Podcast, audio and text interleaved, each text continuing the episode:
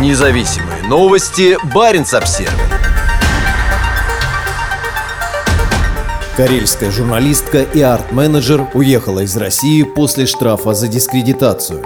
Создатель культурного пространства Agriculture Club Наталья Ермолина переехала в Черногорию вместе со своим сыном. Поводом для отъезда стали административное дело и мобилизация. Известная карельская журналистка, общественница, создатель арт-пространства Agriculture Club Член правления Союза журналистов Карелии Наталья Ермолина уехала из России. Это произошло после того, как на нее возбудили административное дело из-за дискредитации российской армии. Наталья Ермолина работала журналистом много лет. Она возглавляла несколько изданий, в том числе свое собственное. В 2015 году Ермолина создала арт-пространство Agriculture Club, рассадник культуры, как она сама его характеризовала. Там собирались интеллектуалы, проводились лекции, выставки, презентации, концерты, показы независимого кино, читки художественных произведений. Клуб с самого начала привлекал внимание правоохранительных органов. В частности, полиции и некоторым жителям Карелии не нравилось, что в Agriculture Club проходили просветительские мероприятия, посвященные ЛГБТ. Перед одним из таких мероприятий, лекция о медицинских аспектах гомосексуальности, Наталью Ермолину бросили тортом. В 2021 году на лекторий по сексуальному просвещению пришла полиция, якобы из-за нарушения коронавирусных ограничений. Ермолины неоднократно писали угрозы и оскорбления, но уехать она решила после того, как на нее завели административное дело. У меня был маленький чахлый телеграм-канал на 300 подписчиков. Назывался он «Остатки совести». Я его завела, чтобы хоть как-то отводить душу. В нем было не так много постов, и они практически к каждому придрались. Фактически, мое творчество они знают лучше, чем я сама.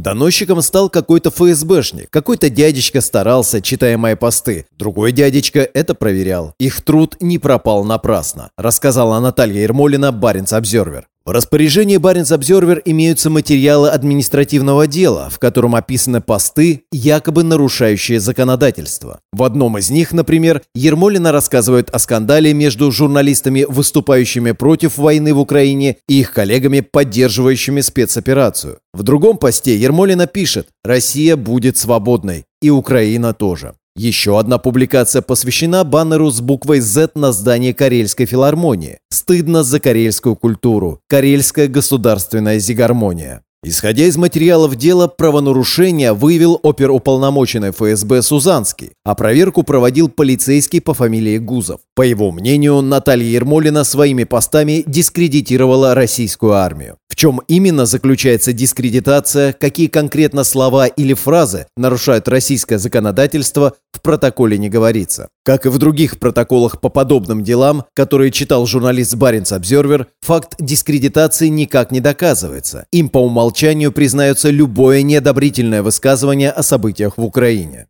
Наталья Ермолина говорит, что еще одной причиной отъезда стала объявленная в сентябре частичная мобилизация. У меня сын призывного возраста, и я подумала, ну уж нет, не дождетесь. Я сына родила в 90-е годы, когда я была студенткой. Мы жили очень плохо. Его вырастить и поставить на ноги было очень трудно. И для чего? Чтобы просто взять и отдать? Не для того я своего сына вырастила хорошим и умным человеком, чтобы он сгинул. Причем мой папа живет в Украине и прячется от бомбежек, и я туда отправлю своего сына? Я поняла, что момент настал. Потому что да, было плохо, некомфортно. Были угрозы, постоянное чувство тревоги. Я боялась полицейских. Завидев их, переходила на другую сторону дороги. Но терпеть было можно. Однако, когда объявили мобилизацию, мы с сыном, не сговариваясь, решили ехать, рассказала руководитель арт-пространства. Сына Ермолиной поддержал фонд помощи беженцам и тем, кто бежит от мобилизации. Он называется «Пристанище». Его создали в Черногории знакомые Наталья москвичи. Причем, по утверждениям журналистки, это первый в Черногории благотворительный фонд.